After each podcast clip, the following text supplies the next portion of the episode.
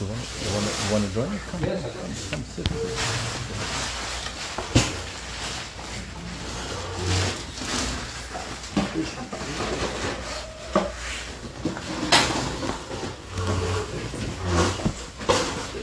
Okay.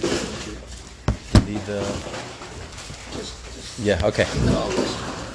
Sag de Mish, sag de heilige Mish am Rabbi Yasi, Maise betinoike shior del mals mai mina yemenensa. Episode A young girl went down to draw water and she was raped. Not by Yaakov. It wasn't by Yaakov. Am Rabbi Yechon ben Nuri, Rabbi Yechon ben Nuri said, "Im roi masin lekuna." If most of the people living in that town are fit, that their daughters and widows can marry a kohen because they're all like like kosher, then they're Jewish, they're not bastards, they're not. They can marry a kohen. Uh, then this girl will also be married because you follow the majority. Yes, she was raped by someone in that town. We don't know who. But we know we follow the majority. Since the majority of the people, she was intimate with someone who's kosher, doesn't disqualify her from marrying a Kohen. Who would disqualify her from marrying a Kohen? If she had relations with a non-Jew. Even one, she can never marry a Kohen. If she had a relationship with a mamzer or, or you know, or, or a Cholol. But we follow the majority. Sagt der Gemara am Lehrer Rav Nachman. Rav said Rav Nachman, Rabbi Yechon ben Nuri dama kaman. Whose Rabbi Yechon ben Nuri following? We learned in the previous Mishnah, two Mishnahs, an argument between Rabbi Gamliel and Rabbi Yeshua. Ik Rabbi Gamliel, Rabbi Gamliel, Rabbi Lezer, Rabbi Yeshua. Ik Rabbi Gamliel, afu b'ripsul namasher. Rabbi Gamliel holds that even if majority of the people are not kosher, we believe her. If she says that the one I was intimate with is so and so, is a kohen, is a kosher, we believe her. She can marry a kohen, and even a daughter can marry a kohen. But ik Rabbi Yeshua, if according to Rabbi Yeshua, Rabbi Yeshua says we don't believe her. Even though she says with certainty that this is the individual I was intimate with, and uh, and the husband says, I don't know, maybe you were, maybe you weren't, I don't know. Who says? Maybe it was someone that's not kosher. And so even if the majority of the town are kosher, we don't follow the majority. So who here is a third opinion, Rabbi Yechon ben Nuri, who says we follow only in the case of a majority, if the majority of the people in town, the pool, the possibility of those who raped her are, are, are kosher, then she's kosher. Amalei, so I said to Rav, uh, Rav Nachman answered to Rav, uh, Rav Marav. This is what Rav Huda said. We continue on the top of page 15a. This incident in the Mishnah happened among the wagons of Tzipori. When the caravans came from outside the city, visited. It's like the, the truck driver stop. he was raped by a trucker who was on the road. You know, it was caravans. So therefore, so it's possible that one of the visitors raped the girl. Maybe it was local, maybe not. So that's what Rabbi Nuri, Yechon ben Nuri is saying. If the majority of the city and the majority of the visitors are, are, are a fit lineage, then she can marry a kuna. So this is the opinion of Rabbi Yeshua. Because Rabbi Yeshua says we don't believe her, but if you have two majorities, the majority of the locals and the majority of those on the road who are visiting or coming into the city, the caravans are all kosher, in that case, even Rabbi Yeshua says that we that, that she's co- she can marry a kohen. She's she's out. status. Yes. Rami, like Rav Ami, that when Rav Ami said, "Vu shoyes sir shom diotn gshed in the veres l'sham." That that this uh, rule in the Mishnah applies when there was a group of people fit for lineage who were passing through. So even the passive, even those who passed through. Were also kosher, not only the local local majority. majority is working in your favor, then even Rabbi Yeshua says. Look at Rabbi Yanni, like Rabbi Yanni said. Rabbi Yanni, said, Nivelas. If she was intimate with someone who came in with a wagon, she's fit to marry into the kun. You mean she could have she was intimate with, on the wagons? What does that? How does that change her status? El nivelas b'shas kadanas shedel. It means when the wagons show up in town, when you have all these visitors coming to the marketplace or whatever, then she's allowed. Her status is she's allowed to marry a kohen. Was it pirush echem mitzipodi But if we know that someone living in Tzipori came and was intimate with a woman. In other words, her attacker who raped her was not a visitor. A blood stuki. Then the child is a stuki, we don't know. We don't know if he's fit for lineage or not. Then, if we know for certain that it was someone in town who raped her, so then you only have one majority. You don't follow one majority. It's only when you have two majority. I don't know if it's a local person who raped her. I don't know if it's a visitor who raped her. But either way, most of them are kosher. Most of them are from kosher lineage. Even if she was intimate with this individual, she still remains, her status still remains kosher. She can marry a Cohen.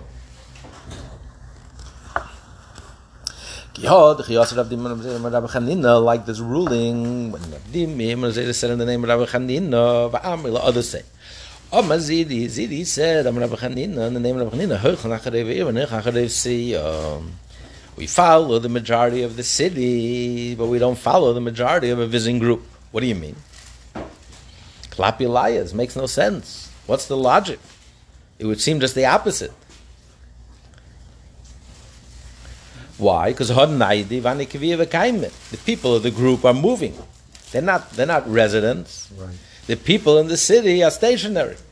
So, if anything, we should follow a majority of the visitors, not a majority of the city, because we know that when you, when do you follow the majority? You only follow the majority if it's not set, if it's not established. If it's set, for example, the classical example, we already learned this earlier. If you have nine stores, and you have one nine kosher butchers, one non-kosher. and one non-kosher, and you find a piece of meat on the on the unidentified, unlabeled meat in the street. I don't know. Did it come from a kosher butcher? Did it come from? So we say we follow the majority. But what if you walk into a store and I don't know which store I walked into? That I walk into the kosher butcher shop or the nine the nine who are kosher or the one that's not kosher? There you don't follow the majority because something that's set you don't follow the majority. So, on the contrary, if you're going to follow the majority, it makes more sense. If she was raped by someone who doesn't live here, was traveling, then you follow the majority. The majority of the travelers are kosher, their lineage is kosher, and even if she was intimate with them, she still remains kosher, she can marry a Kohen. Versus if someone, a local person who's set, he's local, then you should not follow the majority. Here he said the exact opposite. If it was someone local who raped her, then and the majority are kosher lineage, then she's fine for a kohen. But if she was raped by a traveler, not a local resident, and then you follow the majority, it makes no sense. Ella rather, what he's saying is that we follow the majority of the city. If the majority of the city is kosher lineage, then we follow majority. But it's not enough that a majority of the people living in the city of the males living in the city of kosher lineage. In addition, you have to have another majority, that even the visiting group, the majority of the visiting group are also kosher. But you can't just follow a single majority. You can't follow also just a single majority of those who are visiting. It's only when we don't know who raped it. We don't know if it was someone for a traveler or it was a time of wagons, or it was a visitor. Then you follow both majorities, two majorities. And even Rabbi Yeshua says that she's kosher to marry a kohen. My time. What's the reason that we don't follow a majority? Why do you need two majorities? Throughout the Torah, you always follow one majority. When you, since when do you need two majorities? They need an extra. Oh, he says because It was a decree. The rabbis made a decree that you should not rely on the majority of a visiting group, visiting group because if you're going to rely on the majority of a visiting group, you're going to rely on the majority of a city. But a city, you can follow the majority because they're set. They're all set. They live there. Yeah. So when they're set, then you can follow a majority. They're in their place. But even though when you know that she was raped by a visitor, not a local, I just don't know who, but a visitor, I don't know what its status is. I just know she was raped by a visitor. I don't know who, who it is. Yeah. And but and the majority of those visiting are of kosher lineage. Really, biblically, I should follow the majority because it's not set. But nevertheless, the rabbis made a decree that if you're going to allow the follow majority in that case, you may come to follow the majority in the case when you know that she was raped by a local inhabitant, and then you can't follow the majority because he's set, he's local. Yeah. Even the majority of the city, There should be a difference. If he left his home and went to her, called the punish. When do you say it's set? What's the example we, we discussed? The example is if she walk if you walk into the butcher shop, and I'm not sure which butcher shop I walked into, the one butcher shop that's not kosher, the nine that are, that are kosher, you say you don't follow the majority because you're in the butcher shop, you're it's set. But if the meat was taken out of the butcher shop and you find it in the street, it was unlabeled, I don't know if it came from the kosher, then you follow the majority. So even if you're in the same city, what difference does it make? If he left his home and he raped her outside of his home, so then he's then we do follow the majority. Since the majority in the city of the local inhabitants have kosher lineage, that even in the city we should follow the majority.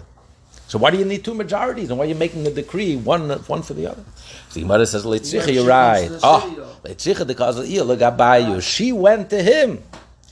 Right. She went to visit to make a nice visit, and he, he raped her in his house. Have Avala kavua, then it's set. Then you don't follow the majority. Right.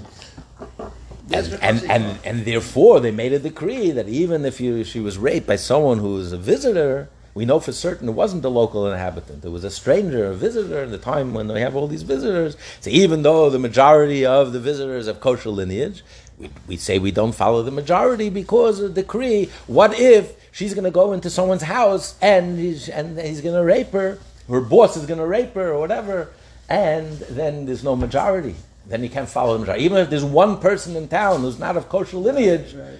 she's disqualified from marrying a kohen. Wait a minute, me being on today, Ruby, do you need a double majority, two majorities? There should be a majority of the visitors and a majority of the locals who are kosher. But Tanya, we learn in the Braisa.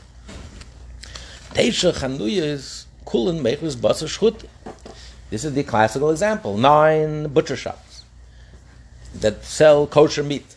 And one of them, and one butcher shop in town, one out of ten sells not kosher meat. And he bought from one of them, and he there made him in lokach. He doesn't know which one he purchased from Sveike Then it's prohibited because he walked into a butcher shop, he bought meat. He just doesn't know which one he bought meat from. There you don't follow the majority because it's set. But if he finds it in the street, outside the, outside of the store, he finds meat that's unlabeled, he doesn't know if it came from the kosher, the nine kosher butcher shops, the one not kosher. So we see, we do rely on one single majority. You don't need two majorities. Says, if you're going to want to say, if you're going to want to say that the Braisa is talking about that the gates of this city, the gates are not closed, or the country are not closed, locked. Because so people, so that a majority of the kosher meat maybe came in from the outside world. Because even the outside world is also kosher, a majority of kosher meat. It's not only in town you have nine kosher butcher shops, but the whole land is kosher.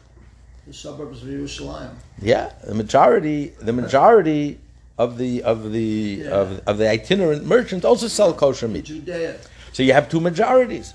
Either it came from the travelers who are selling kosher meat, kosher shish kebab or whatever, or it came from from local. But uh, you can't say that. Abzeda said, no, no, it's not so. Even if the country, even if the gates of the city are locked, and no visiting merchants, so there's only one majority. Nevertheless, we follow the majority. So Gemara says you're right, but my also be In our Mishnah, we made a higher standard when it comes to genealogy to be able to marry a kohen. Here we have a higher standard. Regularly, you can follow even one majority, but here you made a higher standard. Don't make over. The question is over there. We don't make a decree. When it comes to the meat, you don't, well, you don't say, why don't you make a decree? If you're going to allow to eat the meat when it's, uh, that's found, maybe you're going to come to eat meat that you bought in the store. We don't make such a decree. One case it's prohibited, the other case it's allowed. So here too, why should you make a decree? So he says because when it comes to genealogy, we have to elevate elevate it to a higher level. You have to be certain because you're dealing with uh, marriage, you're dealing with something that's eternal, the children, you have to know, you have to know what the status is. Before a rabbi marries someone, you have to know 100% that the person is kosher and the marriage is kosher. You can't play games. When it comes to marriage, it's a very serious thing. If you see an Orthodox rabbi's signature on a ksuba, if he's an Orthodox rabbi worthy of his, uh, of his name, You can take it to the bank because he would never put his name down unless he's a thousand percent sure that he's kosher and she's kosher and the marriage is kosher. Minola and Rav Zeta, where does Rav Zeta derive this? How does he know this? So when it comes to lineage, Yeah. you need to. You need um, no one second, one second. I'm sorry. Kufa. Let's go to the text itself.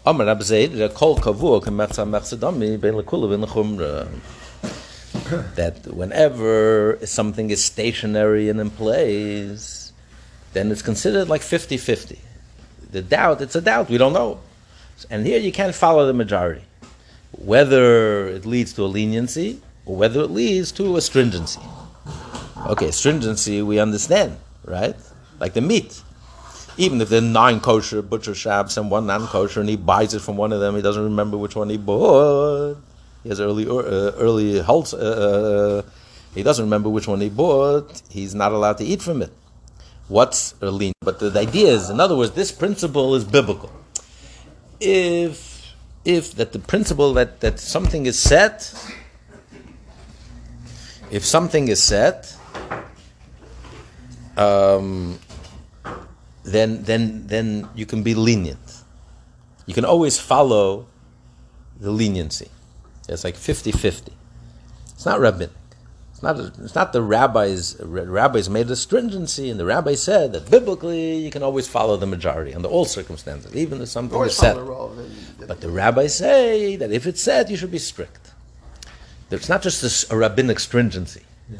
It's a it's a halacha. It's a biblical halacha. It's so we don't follow the majority. Period. You don't follow the majority if it's said. If it's said, then it's always a fifty. We consider it a 50-50. It's a doubt. Right. And this is biblical. This is biblical, you even if it leads to a leniency. So Gemara says, "Minolei Rab Zeda." Where does Rab Zeda know this from?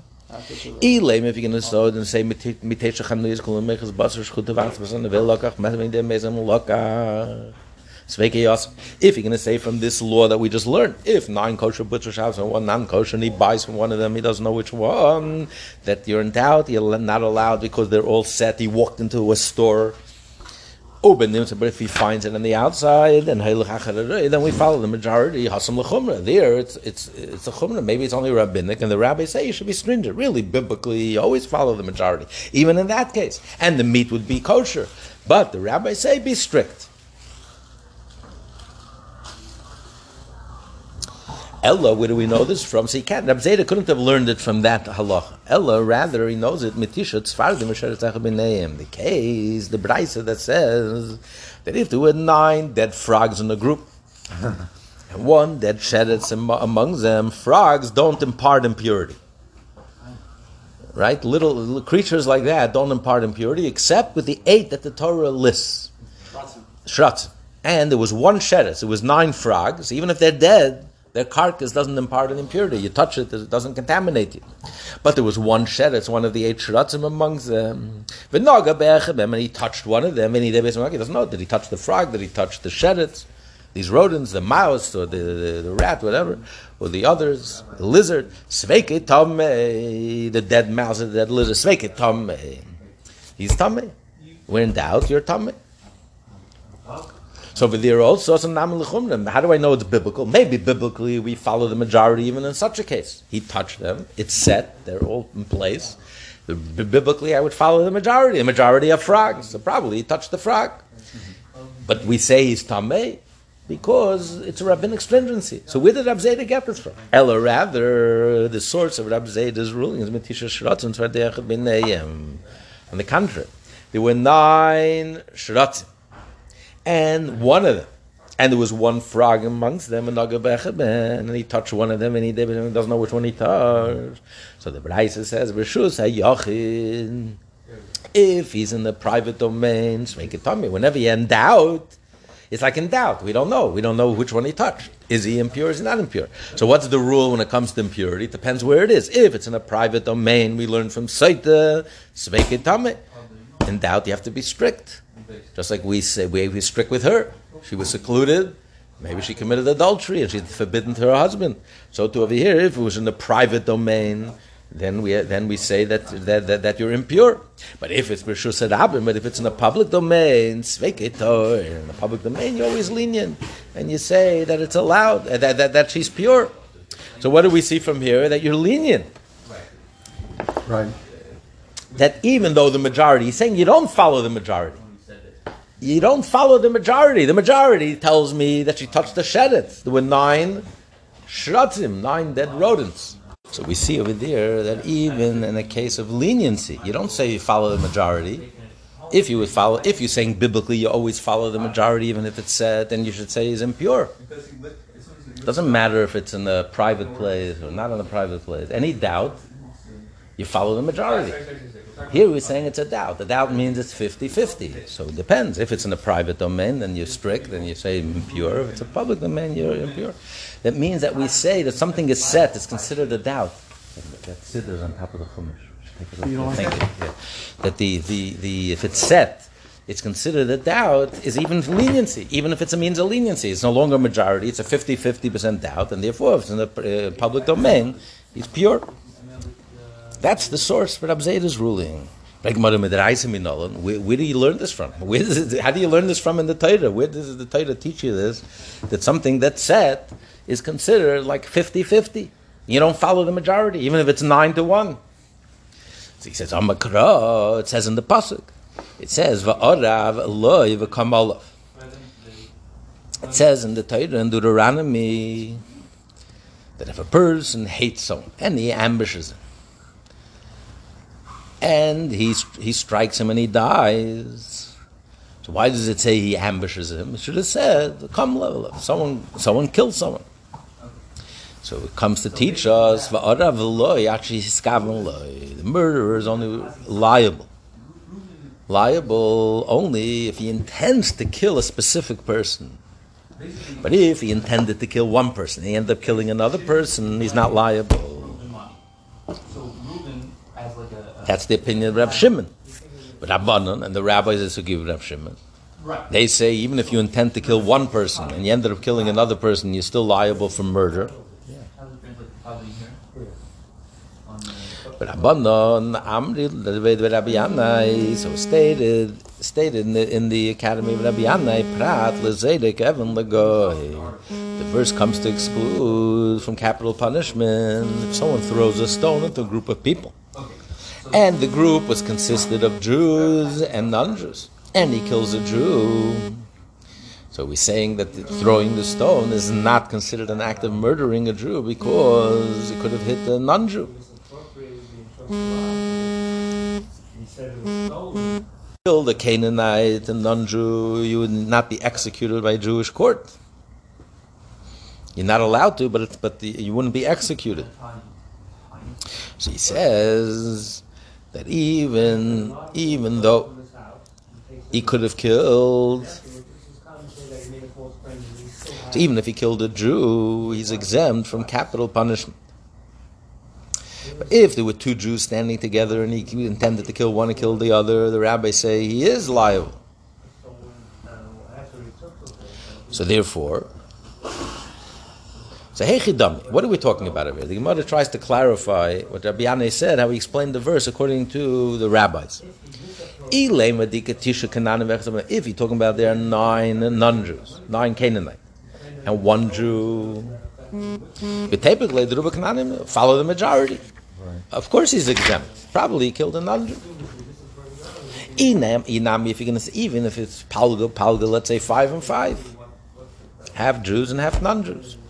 Suffolk nefashas lahakal. Whenever there's a doubt, in the case involving capital punishment, you have to rule leniently. It says you have to save the person. Try to be lenient and try to save him from a capital punishment, from losing his life.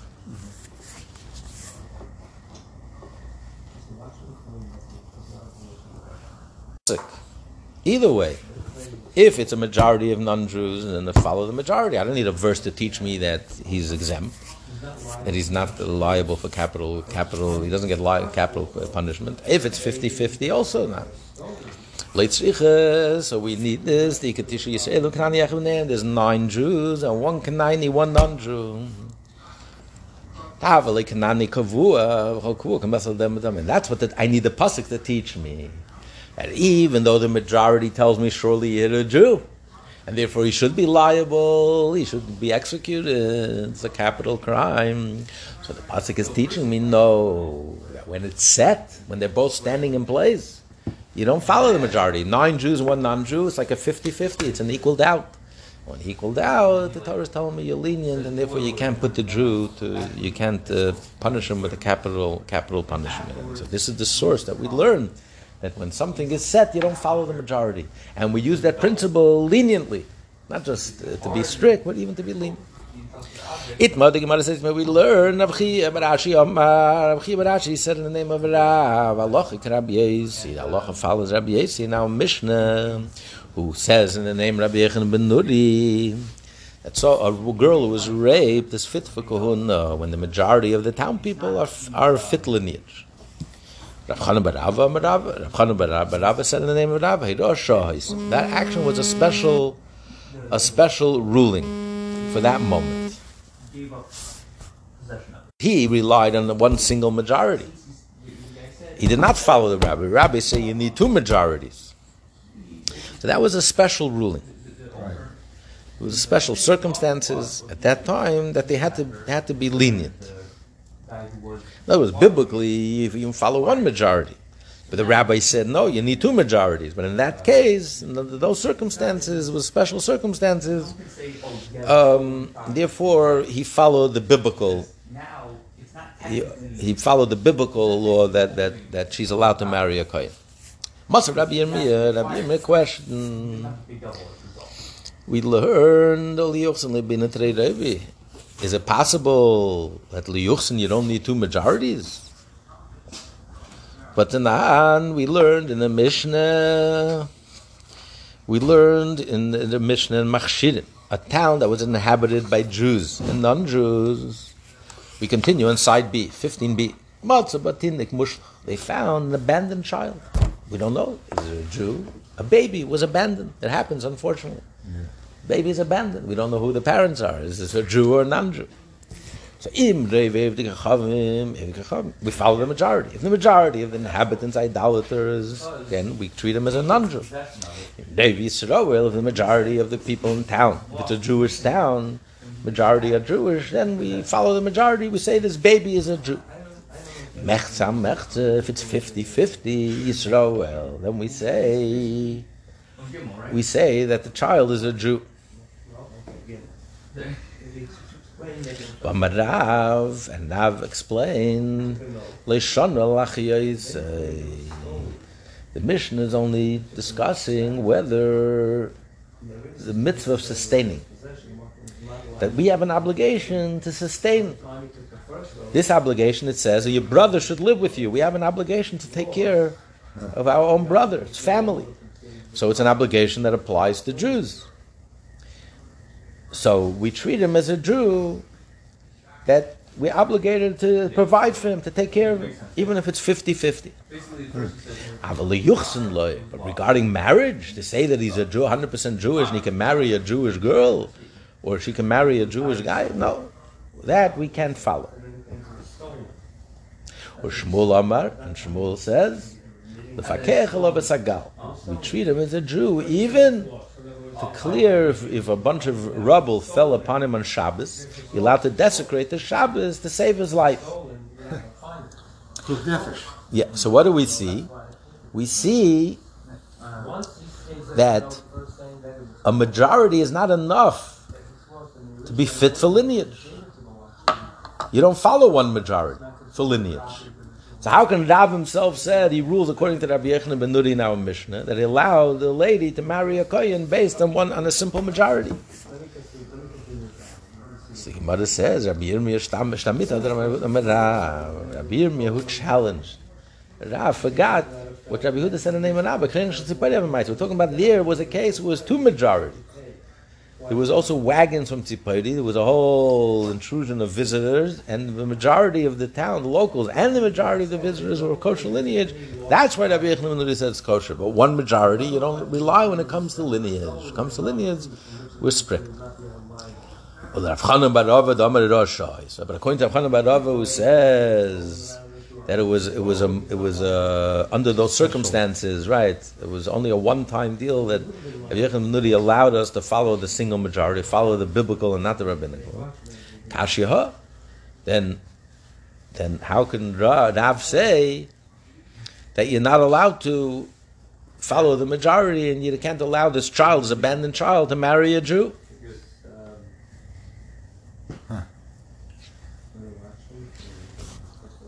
You're going to say that it was it was an exceptional case, and we said that that incident had two majorities, so what are you saying? That really one majority is enough, even rabbinically. There was an exceptional case that Rabbi Yochanan ben Nuri required two majorities. That means regularly, if it's not an exceptional case, you follow one majority. So how can Rav said, but the baby we don't allow, even if the majority of the town people are Jewish, we don't allow the baby when he grows up to marry because he can't rely on the majority. What you said that we do. So kashiha, so the Gemara answers, man the masni ha le masni ha. It's two different. Whoever learns this, whoever learns that it was a circumstantial, it was an exceptional case, he's he holds that it wasn't. There was no you don't need two majorities. It wasn't the case of two majorities, only one majority. And really, two, one, you don't follow one majority. Like Rav says, you can't, even the baby, we don't allow the baby to marry a Jew. We have to feed him and take care of him. That sense, we follow the majority. Because biblically, you follow the majority. When it comes to marriage, lineage, we have a higher standard. And also over here, generally, we don't follow rabbinically. We don't follow a single majority. Really, rabbinically, she would not be allowed to marry a kohen, even though biblically she would. But but the Rabbi Yochanan ben Nuri in that case was lenient for whatever he had. He had his reasons. There was exceptional circumstances. Every rule has an exception. That was one of the exceptions. But according to the so according to the other opinion, it says that it was a case of a case of there were two majorities. There was a time when all the wagons came and all the visitors came. There was a marketplace. And the reason why Rabbi Yochanan ben Nuri, that he holds the reason Rabbi Yochanan ben Nuri, not because it was an exceptional case, because there were two majorities to be lenient. The majority of the townspeople, the locals, were kosher lineage, and the majority of the visitors were kosher lineage. So you have two majorities, and therefore, so it's two different interpretations of what happened there. You can't ask one or the other. It's, it's uh, you know, according to one, he, Rabbi Yochanan ben Nuri was following the halacha. There was nothing exceptional. According to the other, no, it was an exceptional case. He was lenient. Really, you should be strict. You don't follow a majority when it comes to lineage, and he happened to be lenient because of special uh, circumstances. Gufa uh, now he examines uh, the text itself. The Mishnah says if someone found an abandoned child in the city, we don't know if he's Jewish or not. If you follow the majority, if the majority of the inhabitants of the town are are non-Jewish, then we, we assume the child is non-Jewish. And B'nai Yisrael is the majority that happens in town uh, uh, Yisrael. Then we we uh, assume that the child is Yisrael. Mechzam mechza, half and half Yisrael. We treat him as a Jew. Rav says that this is only regarding taking care of him, taking responsibility to sustain him. We treat him like a brother, like he's Jewish. For the welfare, for the, the UJA, for this, but to marry liyuchsin loy. But the marriage not. Laman and Shmuel said, that even allowed to desecrate Shabbos. Yeah, we follow the majority. The Gemara, so Gemara asks him, Yom Shmuel, does Shmuel say this? Rabbi Yisrael, Rabbi Yehuda, Shmuel, Rabbi Yosef, in the name of Rabbi Yehuda, the name of Shmuel, in Heuchem, Koch, Nefesh, Achad, Arei. When it comes to saving a life, we don't follow the majority. Even, even if it doesn't follow the majority, we have to save a life. Even if it's a small possibility that a person is in danger is Jewish. If you're going to follow the majority, say he's not Jewish, so you shouldn't desecrate Shabbos. No. When it comes to saving a life, just like even if there's a doubt that you can save a life, you have to do everything in your power to save a life. So even if there's a slight possibility that this individual is Jewish, you have to desecrate Shabbos to save his life. Where do we know this from? Because it says. You should you should make you should live. You have to do. You have to make sure that mitzvahs lead to life.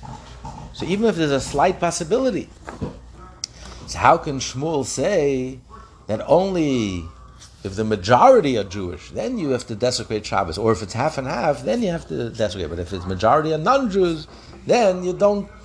You're not allowed to desecrate Shabbos. Save his life. Ella rather Kitmar the Shmuel said what he said, he's talking about the beginning, beginning of the. Shmuel, even though we say he's a non-Jew, he's a non-Jew regarding everything else to sustain him, to take responsibility for him. We follow the majority. With the exception is if it's a question of life and death, even if there's a slight chance that he's Jewish, you have to do everything in your power, desecrate Shabbos to save a life.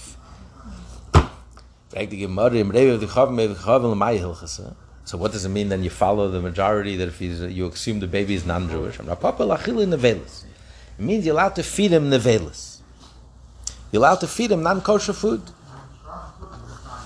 You treat him like an idolater. That yeah, he doesn't have to eat kosher. You can feed him. You can feed him non-kosher food. Imrev Yisrael Yisrael. According to this interpretation, Shmuel is addressing the beginning of the Mishnah. How about the end of the Mishnah? We said if the majority of Jews, he's a Jew. The Mai Hilchasa. Eh? What, what's he referring to?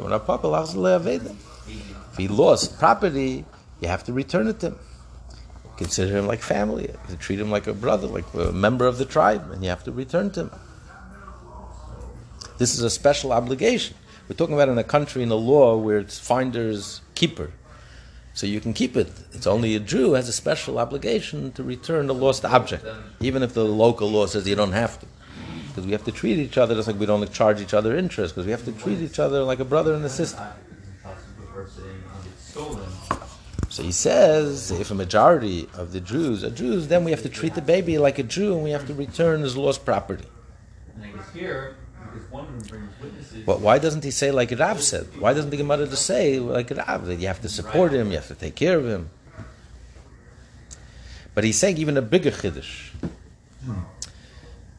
that it's not one thing you have to support him and take care of him to make sure he lives, but it's another thing. He's holding money. A person is holding money, and you force him to give up the money and return the lost object. You can say, when it comes to money, you can tell the person, prove that you're Jewish. Then we don't take it back. If you don't, prove, you can't prove you're Jewish. I'm keeping the money. According The proof is on you. The onus is on you. When it comes to money, I'm Meitzim Chaveir, all varaya. Mm-hmm. So there you're saying, no, you have to treat him like a Jew, and you have to return the lost object.